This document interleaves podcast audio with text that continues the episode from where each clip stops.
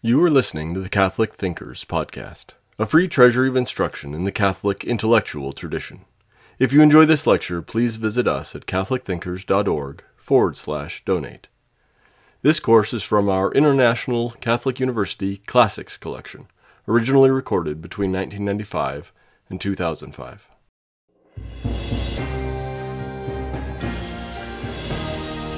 Hello again, I'm Monsignor Bill Smith. We're looking and considering the moral magisterium of John Paul the Second, at least what I consider important components.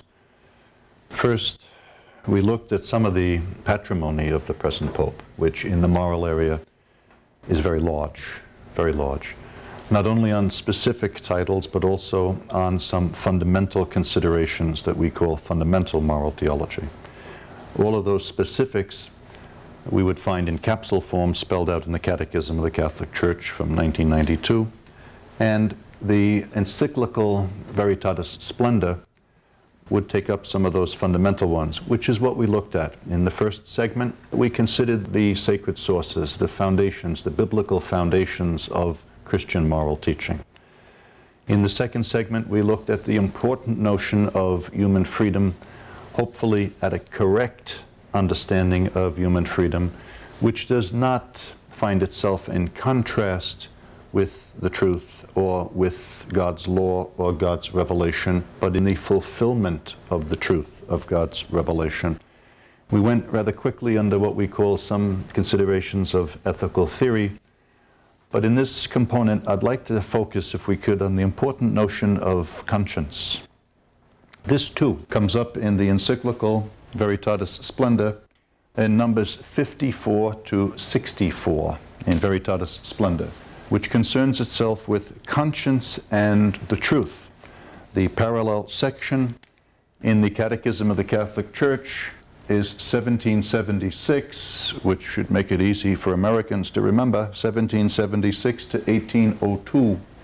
And what we're looking at is conscience. When we speak about human acts that proceed from the will with the knowledge of the end, and in their moral estimation, they have some bearing, some linkage, some relation to a norm or rule of morals. Now, externally, that norm is called law, whether it's the natural law in God's good creation or divine positive law, part of God's revelation, and even human law, be that in the church, ecclesiastical law, which we call canon law, or in our society, just civil laws. Those are external to us. That's what we call the external norm of morality. But the internal norm of morality is what we call conscience. Conscience. It is the application of law. It is the application of truth, if you will. Everybody has a conscience. However, I suspect we live in a society which has not come to perfect agreement on precisely what that term really means. Conscience. I can give you examples. Many years ago, during kind of a student upset, there was an explosion at the University of Wisconsin in which a graduate student by the name of Robert Fassnacht was working, and he was killed, the father of three children. And the fellow who did that was Carlton Louis Armstrong. And when he was arrested by, of all people, the Northwest Mounted Police, his father was quoted in the newspaper the next day as saying, "I didn't raise my son to be a bum. If he did this, he did it because he has a conscience." Okay, there's one use of the word conscience. Lynette Fromm once made an attempt on the life of Gerald Ford, who was then the president. They seized her on the spot. Her friend, Sandra Good, was quoted in the newspaper the next day as saying, "This was a wake-up call. They're out there killing whales all the time.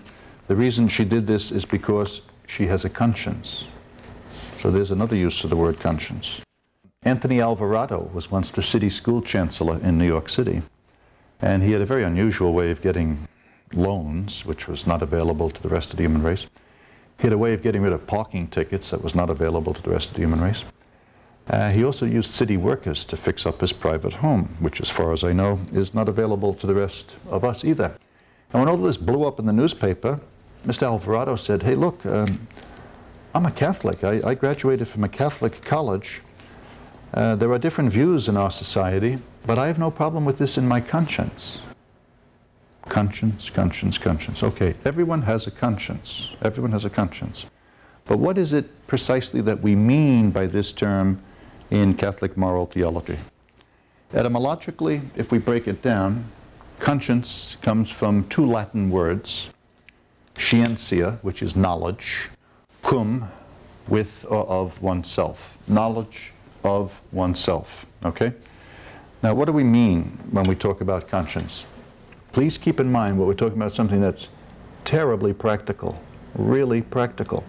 Just as we have to make practical decisions in every other area of life, so we make practical decisions on how we're going to live our life, on what we're going to do, on how we're going to live. For instance, if someone were in business, it would be helpful to know about interest rates and mortgages and whether the yen is going up and the dollar's going down and whether inflation is on the rise or on the decrease or, or what have you. And you could have a lot of knowledge, a lot of knowledge. You could have an M B A in business from Harvard, but you got to take all that knowledge and make practical, concrete business decisions, right? So you make a business decision. This store opens at nine and closes at five. You may be right, you may be wrong. I mean, if you have a business where everyone works at night, you may be open when everyone else is sleeping. But it's a practical decision. So in healthcare, you can know about good food, junk food, friendly cholesterol, unfriendly cholesterol, triglycerides, all of these things. You could have a P H D in biology from Stanford. You take the knowledge that you have and you make a practical decision. Uh, we give the kids frankfurters for breakfast or not. It's a practical decision. Now here too, in the area of conscience, wherever you get your knowledge, your scientia, wherever that scientia comes from, God's revelation, reading the Bible, what your parents taught you, experience you have gleaned from life, wherever the knowledge comes from, you take the knowledge you have and you make a concrete decision, a judgment. This is right and will be done by me. This is wrong and will be avoided by me. That's the decision or the judgment of conscience that most concerns morality. And it is a decision. It's a practical decision. I know, as you do, we can use the word conscience many ways. We can say that conscience blames, conscience stings, conscience assuages. We can use it in the sense of remembering and recollecting in a retrospective sense. In fact, we do, as Catholics, often talk about examining our conscience. That's looking back, looking over. That's a legitimate use. That's a legitimate understanding. However, the one that most concerns moral theology and moral decision-making is not retrospective, looking back and remembering, but one that is prospective and directive. Its technical name in moral theology is called antecedent conscience. Antecedent, that is, it comes before you act. It is the judgment you make that is directive of your prospective activity. It's important. Conscience is not really a feeling, because in a sense, you can't be wrong in your feelings. I mean, if you feel that blue is your favorite color, that's the way you feel. But you don't get upset when you meet someone who feels that red is their favorite color. But if I come into this room and I say, gee, I think the walls of this room are blue. Well, either I don't know what the word blue means, or perhaps I'm colorblind, or perhaps both. Because when I say think, I got to give reasons.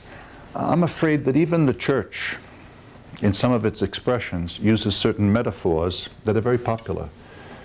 We often speak of conscience as being kind of a voice, as a voice within, as a little voice within my heart or something. Now that's a metaphor, and a metaphor, of course, has limits.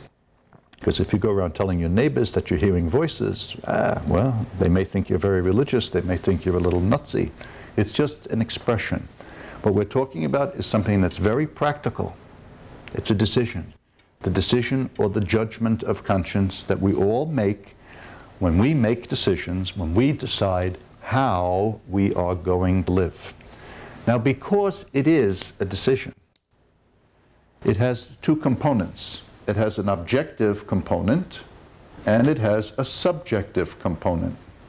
Now, what do I mean when I say objective? Objective is that about which we make the judgment, what we make the judgment about. When you or I judge as right what really, truly, objectively is right, we have made a correct judgment of conscience. When you judge as wrong what really, truly, objectively is wrong, again, we have made a correct judgment of conscience. Alternatively, when you or I judge as wrong what's really right, or judge as right what's really wrong, we have made a mistaken or erroneous judgment of conscience.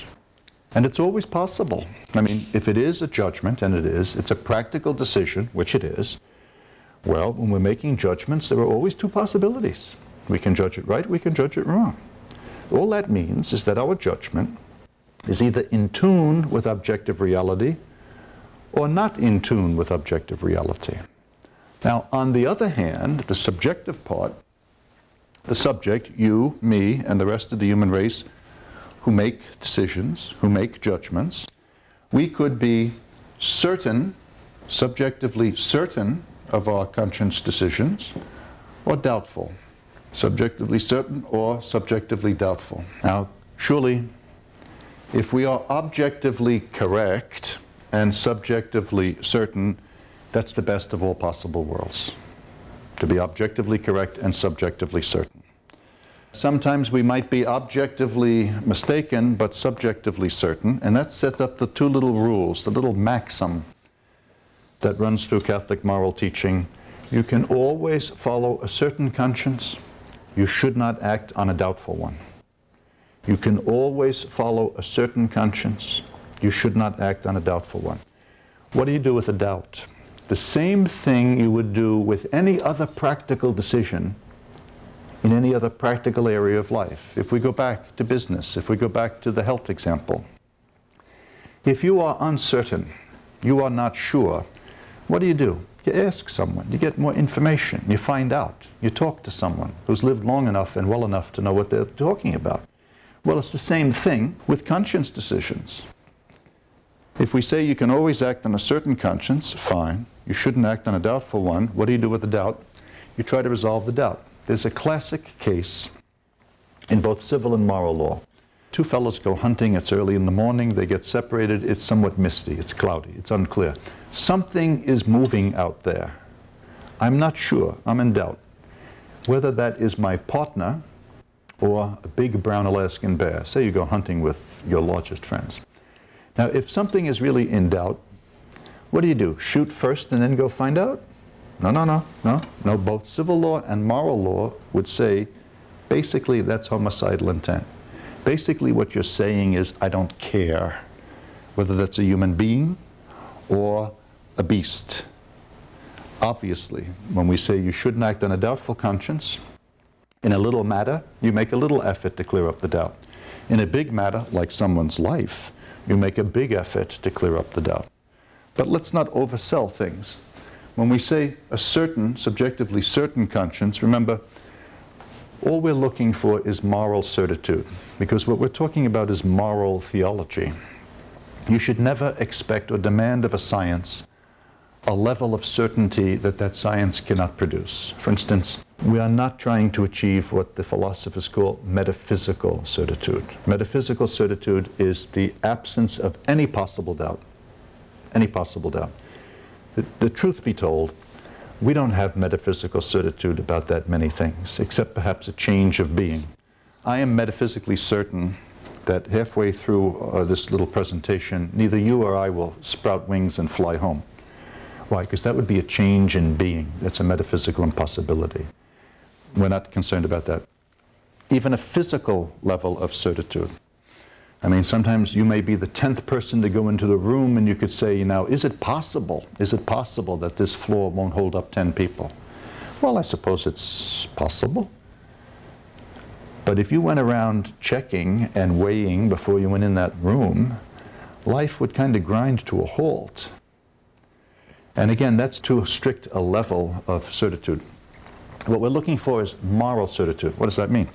Moral certitude means the absence of probable positive doubts. If you were approaching that same room and you saw the floor wavering, you'd have positive evidence that maybe it can't hold anymore. The same thing, if you wanted to be super safe and say you're driving a car, the theory in this country is you can go on the greens and you should stop at the reds. Well, is it possible someone's not going to observe the traffic laws? It's possible. Well, then to be safe, you better stop at both the reds and the greens. But then life becomes unlivable. It's, it's too high a level of certitude. And what we mean by moral certitude when we say that someone, you can always act on a certain conscience, what we mean is that type of practical certitude that the prudent person uses in all other practical areas of life. Not metaphysical certitude, which is hardly available except for a few things. Not even physical certitude, which is demanded if you're building a building, but moral certitude, the absence of probable positive doubts, that's all. So you can always act on a certain conscience. You shouldn't act on a doubtful one. Up to this point, I believe, all religions agree on the basic mechanics. What is it that we mean when we talk about antecedent conscience, the mechanics? Now, some people go this far, and they go no further, and they conclude it by saying, ho, ho, follow your conscience and say no more. And that, unfortunately, is like a half a brick, which, of course, you can throw twice, twice as far, because it's a little bit misleading. Besides saying you can always act on a certain conscience, but you shouldn't act on a doubtful one, at this point, we have to bring up the question about the formation of conscience. In fact, the formation of a correct conscience, the formation of a correct Catholic conscience. I make a claim, which I cannot immediately prove empirically. A, I claim to have a conscience. B, I claim to be a Catholic. Now, simply because I make those two claims does not guarantee automatically that everything that comes out of my mouth is all that Catholic, or for that matter, all that conscientious. Why? Uh, perhaps I could be mistaken about what the Church teaches. Uh, maybe I know it in general, but I can't apply it practically, accurately, or correctly in a given case. Or maybe I don't care, or maybe I'm kind of into some kind of cafeteria Catholicism where I become selective. You know, certain passages in Scripture speak to me, and any that interfere with my lifestyle, all of a sudden I become deaf. That's a selective appraisal of Holy Scripture. And here we have to be careful. True, and it is true, and it's traditional teaching. You can always act on a certain conscience, but you shouldn't act on a doubtful one. But there is a prior and primary responsibility to form and inform a correct conscience in the first place. And that is a personal effort, a lifetime effort, that no one else can do for you except you and me do for me. The correct formation of my Catholic conscience. That task applies to me. And Cardinal Newman, who was not exactly a humorist, Cardinal Newman made the point once that the aim of conscientious and even religious people, religious people, is sometimes not first how to please God, but first how to please themselves without displeasing God. And there's a subtle difference there, because conscience, conscience involves, we say, practical decisions, practical judgments, that technical word, antecedent conscience, practical decisions. But remember, it's a personal thing in the sense of, this is good and should be done by me.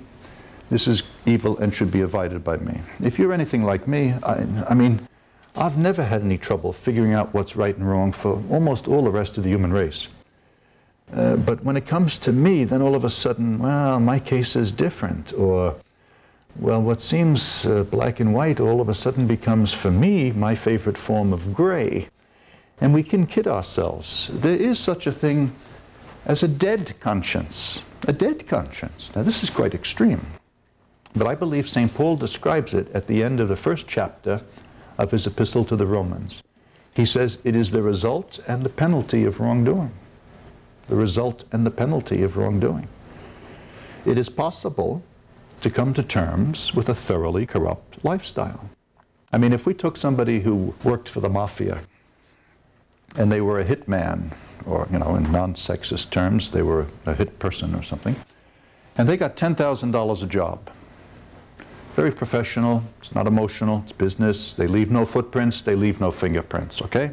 This is just how they earn their living, ten thousand dollars a hit. Do you think that that guy the night before a hit is dutifully reading the New Testament, or perhaps Veritatis Splendor? Not too likely. For all practical purposes, his conscience has become dead in that regard. Now again, it's extreme. He's responsible for its demise, but that's an extreme case. Less extreme, much more pervasive, is what I'd call a Swiss cheese conscience. Because a Swiss cheese conscience, like Swiss cheese, has strategic holes in it. Usually, what you're good at, you talk up. And what you're not good at, you do what I do. You change the subject and talk about something else. Morally, your life is always part of your argument. For whatever reason, Almighty God gave kids little antennae so that they can always ask the wrong question at the wrong time or when we don't choose to answer it, and it gets a little naggy. And that can happen with our conscience, too. But again, it's possible to fool the neighbors, it's possible to fool the community, it's possible to fool your spouse. Just be careful you do not fool yourself, because the prod of conscience only goes against the better self for as long and as long as there's a better self to go against. Therefore, that effort to form and inform a correct conscience in the first place is very important. We said in the first component that we would try to pay attention to sacred sources, sacred sources, the sources, in this case, Holy Scripture. And I would admit that these distinctions about objectivity and subjectivity will not be found in Holy Scripture. The word conscience, in Greek, it's syneidesis. It comes up twenty-eight times in the singular and but once in the plural in the New Testament. The word conscience never appears in the Old Testament. And all of the usages, almost all of the usages, are by Saint Paul. And his understanding seemed to be basically this, that we are so constructed by Almighty God that were we to go beyond the bounds or confines of our given gifted nature, we would feel the sting of conscience. It's almost as if it's an alarm system about going beyond the bounds. Saint Paul offered no distinctions about objectivity and subjectivity. It was not until much later in the Catholic tradition, basically very much in the teaching of Saint Thomas Aquinas, that these distinctions came. I think you'll find the Old Testament is notoriously unpsychological. And uh, many of the fathers of the church just took a kind of basic approach. If you did something wrong, then that was wrongdoing and you were guilty of wrongdoing. They didn't make the distinctions that we have. So although the biblical use of this term is important to get our bearings in a sacred source, we must admit in this case there has been some positive development in theology, introducing some important distinctions about objectivity and subjectivity, and that what we're really talking about is an act of the practical intellect, an act of judging and of deciding. Again, I'm not precluding other possible uses, and there are many, many other possible uses of the term conscience, with which we're probably basically familiar. But this one about antecedent conscience, this judgment that is antecedent to our acting or our doing, that one is crucial. True, you can always act on a certain conscience. True, you shouldn't act on a doubtful one. But again, there's a prior and primary responsibility to form and inform a correct conscience in the first place. As much of an advantage that we have in our English language with this noun conscience, because we separate conscience from consciousness. Consciousness is really kind of a psychological awareness type of thing. And in French, oddly, conscience it means the same, both, it means both. In most Romance languages, it means both. Gewissen in German is much closer to what we mean. But this word, conscience, basically a practical judgment, a practical decision of the practical intellect on how you're going to act, on how you're going to live. Very important, very important. Okay, and its formation also extremely important because that's up to you personally. Now, just to say that, though, we then sometimes run into trouble, I think, when we get careless with our use of adjectives to qualify this. Sometimes people speak of sincere conscience, or good conscience. Now that's an important thing. Sincerity is obviously important, but let's presume for our discussion that everyone is sincere. Because if we lack sincerity, if we do not have sincerity, or we're not operating out of a sincere heart, that's really a different question. That's a question of bad faith. But if conscience is a decision or a judgment, remember, it is possible to be sincerely correct as it is possible to be sincerely mistaken. And there, I think, we have a tendency in our American society to say, well, as long as the person was sincere, as long as he or she meant well, then nothing more could be said. Now, something has to be said about the correct formation of a correct conscience.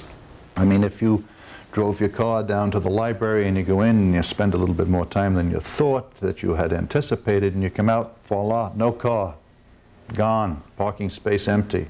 But there's a little note scotch taped to the empty space.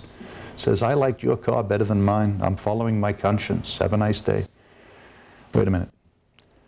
Obviously, unless you stole that person's car to get there, which would be a different case, but say it's your car, you just can't say, well, I guess the fella is following his conscience, then uh, I just say goodbye to my car. His conscience is erroneous.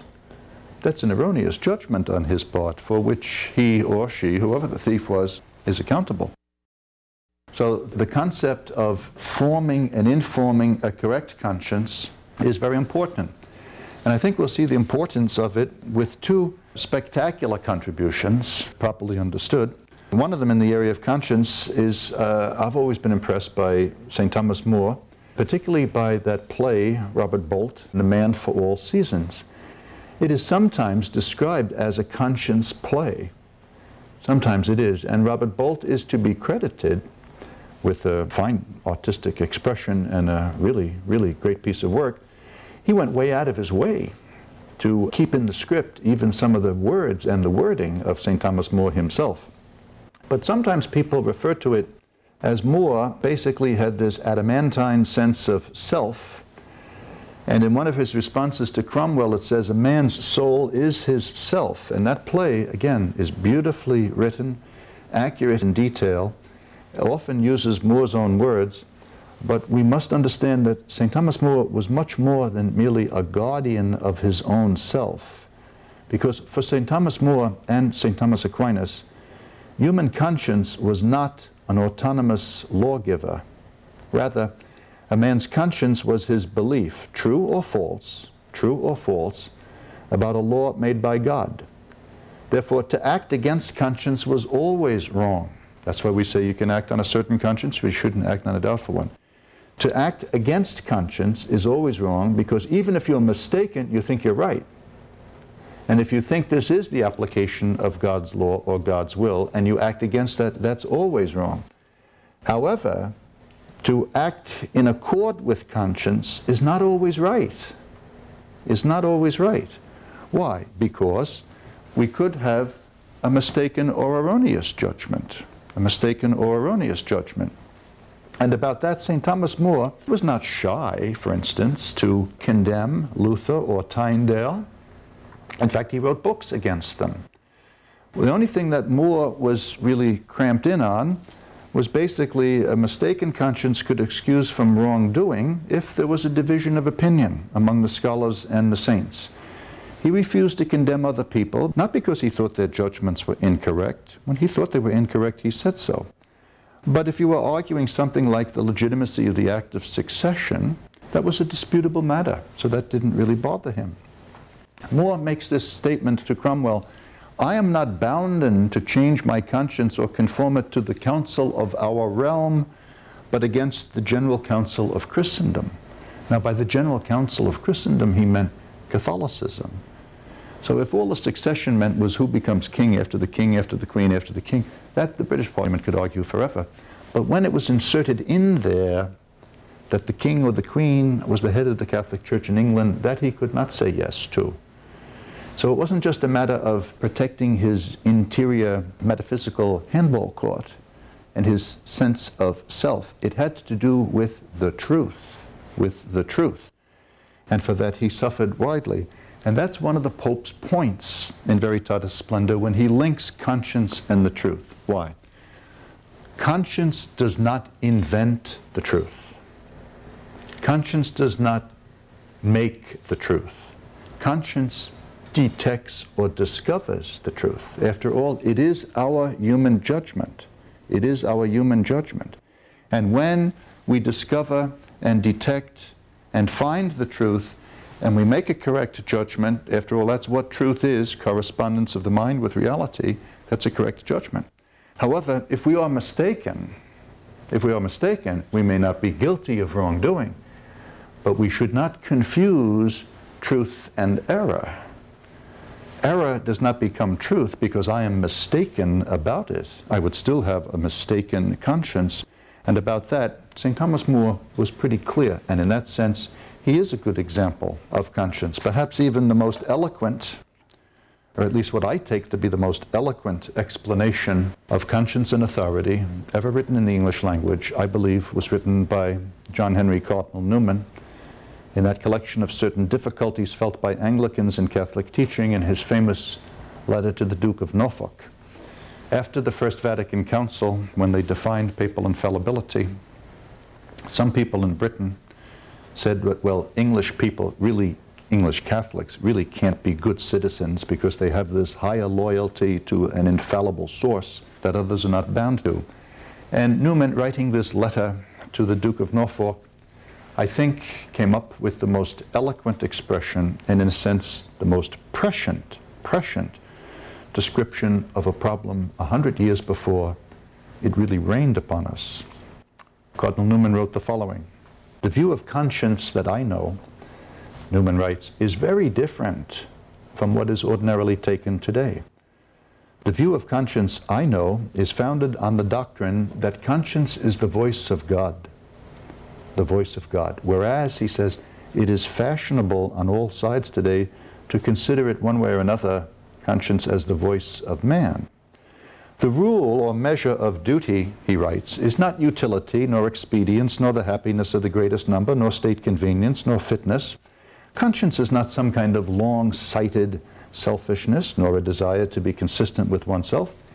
It is," Cardinal Newman writes, "a messenger from Him who both in nature and grace speaks to us beyond the veil and teaches and rules us by His own representatives." He concludes, "When men advocate the rights of conscience today," now remember this was written a hundred years ago, "they in no sense mean the rights of the Creator or our duties to Him, but their right of thinking and speaking and writing and acting in accord with their own judgment or humor, without any thought of God. They do not pretend to go by any moral rule or demand, but think that it's an Englishman's prerogative for each one to be the master of all things, that to do as he pleases, taking no one's leave." He writes, "Conscience has its rights because it has its duties, but in this age, a large portion of the public, it is the very right and freedom of conscience to ignore the lawgiver, capital L, to ignore the judge, capital J, and to be independent of any unseen obligations, to boast of being above all religions and a critic of them all." He says, this notion of conscience is a stranger to the eighteen centuries that have preceded us and never heard of it and would never mistake conscience for it. The current notion, he says, of conscience is the right to my own self-will. The right to my own self-will. And Cardinal Newman, I think, there is truly prescient, because for many people, well, let's say for some people, they really think that whatever they sincerely decide is right because they have sincerely decided it. And therein lies a little more than a little confusion. We must grant the possibility, yes, you can act on a certain conscience. No, you shouldn't act on a doubtful one. It is possible to be objectively mistaken and subjectively certain, but that still will not make objective evil into objective good. There's a confusion there. And I think what Newman calls the right to my own self-will is what many people really mean when they talk about conscience, say in that slogan, I have a right to do what my conscience tells me to do precisely because my conscience tells me to do it. Let us be respectful of everyone's conscience. Let us not impose burdens on anyone's conscience, but let us not mistake and equate every subjective conviction with the truth, with the truth. Remember, our encyclical that we've been following in outline is Veritatis Splendor, the splendor of the truth. And conscience and the relation of conscience to the truth is critical. Again, conscience does not invent the truth. Uh, conscience does not make the truth. At best, it detects, discovers, discerns the truth. And when we make judgments in accord with the truth, we've made correct decisions of conscience. When we are not in accord with the truth, whether that is the truth of God-made reality or God-revealed morality, our judgment is out of whack with reality. And therefore, the notion of forming and informing a conscience becomes very, very important. And it's a lifelong task, I believe. It really is a lifelong task. If someone thinks that they had an adequate preparation for their confirmation, and they're going to run on that for the rest of their life whenever they made their confirmation. I mean, that may have, uh, an adequate formation for a twelve-year-old is probably a twelve-year-old effort. But as someone takes on responsibilities in life, maybe professional responsibilities, maybe extra responsibilities, they have a duty. They have a positive duty to form and inform their conscience in that area of expertise where perhaps other people don't. But I mean, if you are a lawyer and you have a shingle out there to practice and you have a, a doctor and you have a license to practice, it is incumbent upon you in that profession to form and inform your conscience in that area and professionally be up to speed and up to grade. Otherwise, there'd be inexcusable things. You can't just take a professional ignorance and say, well, I was sincere. I was sincere. I hope you are sincere. But you could still be sincerely mistaken, just as you can be sincerely correct. So if we were to review, as the Catechism does, that judgment of conscience, technically antecedent, and I think you'll find it instructive that the Catechism also quotes a great deal here from Cardinal Newman. John Paul the Second, for whatever reason, is very much enamored of Cardinal Newman's writings, particularly in and on the area of conscience. And that letter from the Duke of Norfolk, sure enough, appears in the Catechism in seventeen seventy-eight, the one that I just quoted from. And you'll find the regular distinctions there about basically the judgment of conscience, and then, of course, the formation of conscience. And then it'll go into correct judgments and erroneous ones.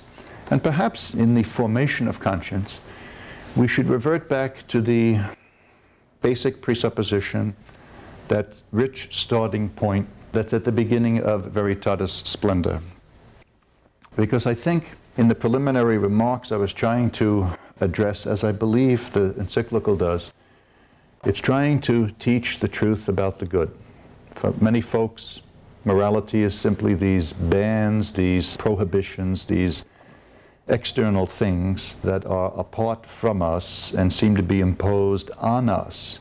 Now, of course, conscience is the mechanism where we take the truth about the good and put that application into practice. And it is there, in the formation of conscience, that I think one of the real developments of Veritatis Splendor will come to the fore for us. And that's the part that I don't think has been sufficiently appreciated. There have been, in Catholic morality, at least two schools of thought that have shaped significantly our moral tradition. One of them is the tradition of the commandments, which is much associated with the Society of Jesus.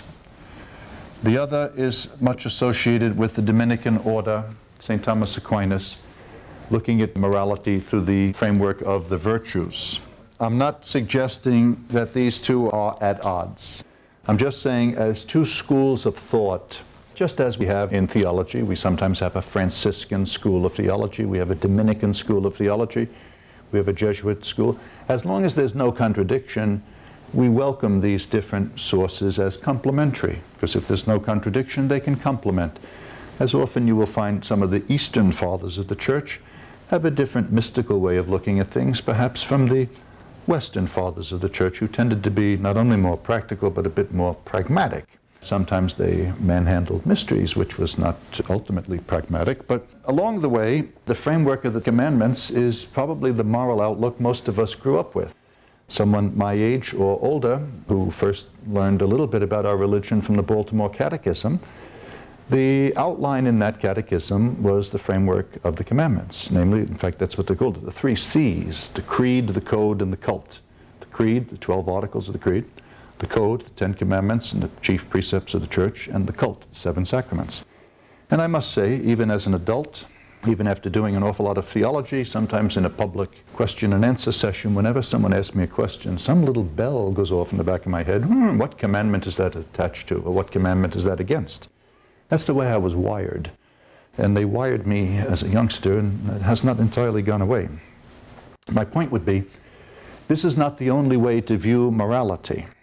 If you can bear it, let me ask two questions and ask whether these are the same.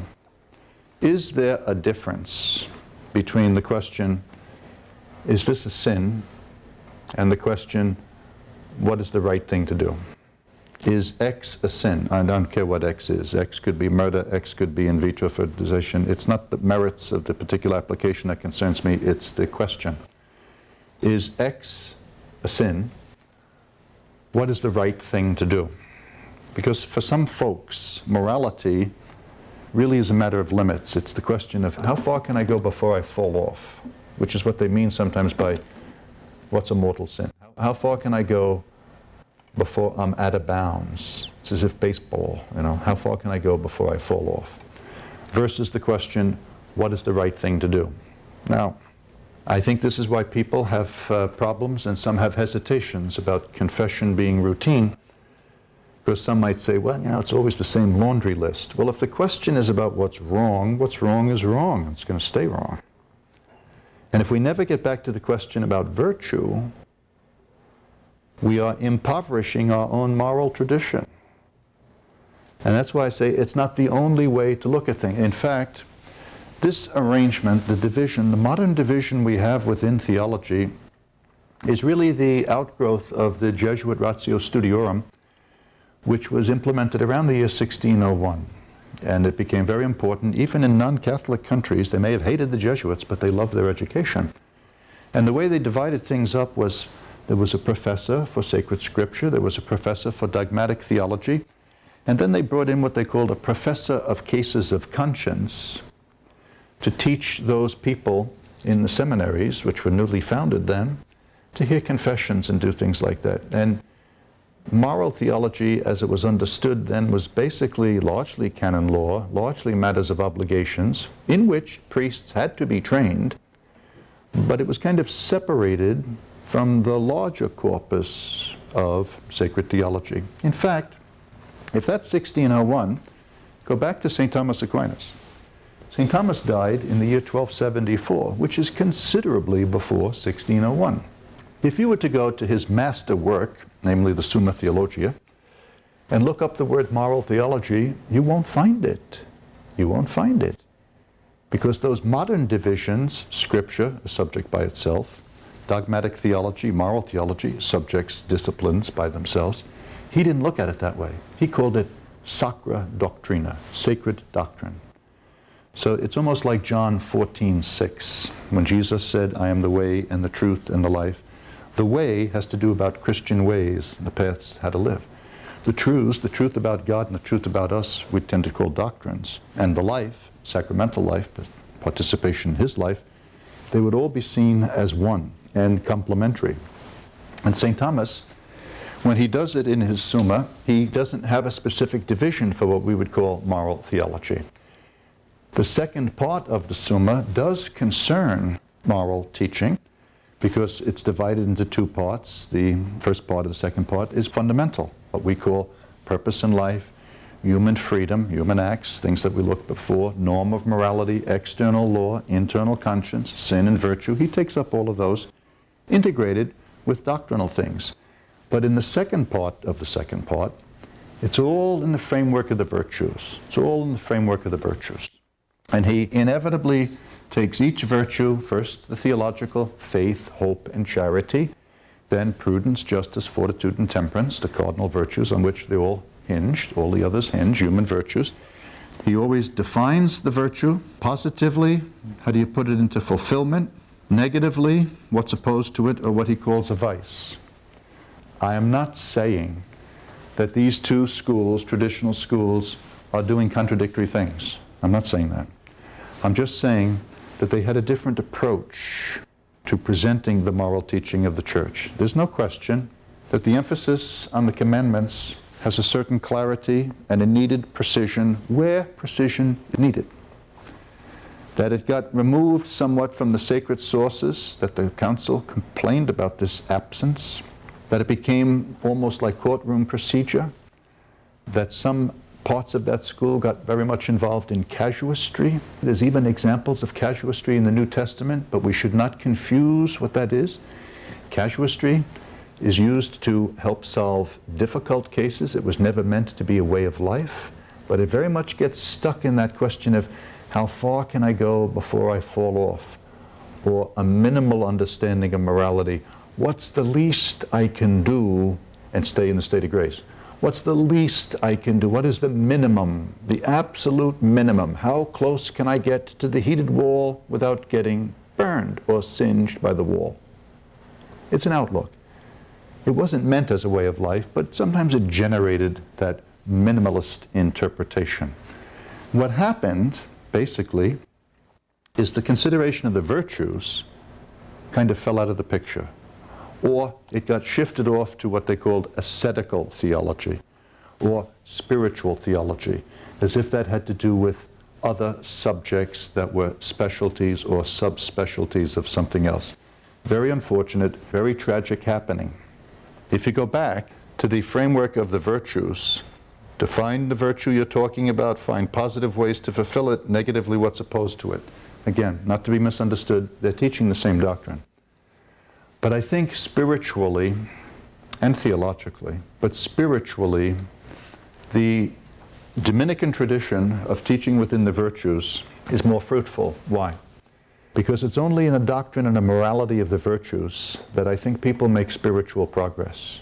It's possible to avoid what's grossly wrong and not make much progress. It's possible not to rob a bank today, not to blow up the World Trade Center today, not to uh, fund an abortion clinic today. I can go through five things I did not do and end up kind of standing still. And that's what I think is a problem when we forget about the virtues. Whereas, when we find some positive way to put a virtue into practice, that's how we actually grow. If I'm not mistaken, this is really the genius of A A. A A says, look, someone has to say realistically, honestly, I got a problem and I need help. They acknowledge a power higher than themselves. And from that point on, all they talk about is sobriety, the virtue of sobriety, how to stay sober, keep sober, go to meetings, make phone calls, make progress in that virtue. They don't waste any time arguing about whether drunkenness is arguable. You're not going to get anywhere that way, but they have to practice the virtue. Now, with any other thing, I think that's what we have to do. If we have a personal problem, a little obstacle, go back to Holy Scripture, figure out that Christian virtue, find positive ways to put that into practice. That's how we grow. That's how we change. We don't necessarily grow by just avoiding what's wrong. We grow, both in extension and comprehension, by living out a positive life of virtue. And Saint Thomas's moral theology has sometimes been described as just that, a teleology of virtue. The whole thing is geared to virtue. Now, fortunately, I think, in the new Catechism of the Catholic Church, we say the third part, so the first is what the Church believes, then what the Church celebrates, but in how the Church lives, that moral part, part three, is divided into the fundamentals and then the specifics. It is true, they use the framework of the Ten Commandments, but if you read the Catechism carefully, the treatment of each one of the commandments is preceded by a short treatment of the virtue which is at stake. The virtue which is at stake. So I think, in effect, what happened with the new catechism is these two traditions have been brought into sync, have been brought into unity in this presentation. And pastorally, spiritually, I think that's an important plus. That's why we go back to the Pope's question in the beginning of Veritatis Splendor, because really the question is about what is the truth about the good. It's not just avoiding error. It's not just avoiding evil. It's living the truth, living the truth. And it's not always or only just book knowledge. The Holy Father mentions in his encyclical that there's a connatural form of knowledge, connatural. And I think we find that in John three twenty-one, where Jesus teaches in that dialogue with Nicodemus, he who does the truth comes to the light. He who does the truth comes to the light. By living the truth, you come to a certain life. I'm sure you will find in life people who are, in the eyes of the world, not very sophisticated. They don't quote footnotes. They don't quote canons. They don't quote a lot of things. But because of how they have lived, because of putting virtue into practice, they have a clarity to their vision and a clarity to their moral living. They have lived the truth, which has brought them to the light. Uh, the opposite follows in the next few verses when it says, when you do evil, you avoid the light. You avoid it like the plague, which we know is true. You can see that with little kids. Usually they love to be the center of attention until you catch them red-handed, doing something they know and you know they're not supposed to be doing. Then they disappear. But that connatural thing is then very important in the correct formation of conscience. So instead of just figuring out what's wrong, and what's wrong is wrong, we should admit it, the other important, really tremendously important function in the correct formation of a Catholic conscience is to form and inform our conscience in the doctrine and the framework of the Christian virtues. I cannot be so pessimistic that I would lead myself to believe that all of a sudden in the twentieth century, no one can live like a Christian anymore. I don't believe that. I don't believe that.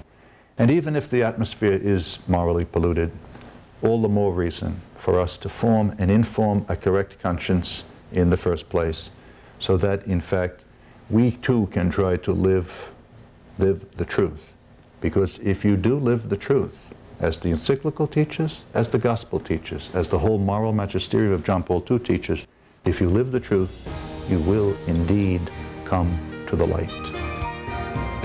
We hope you enjoyed listening to Catholic Thinkers. Please visit us at catholicthinkers.org forward slash donate to help us keep this content free.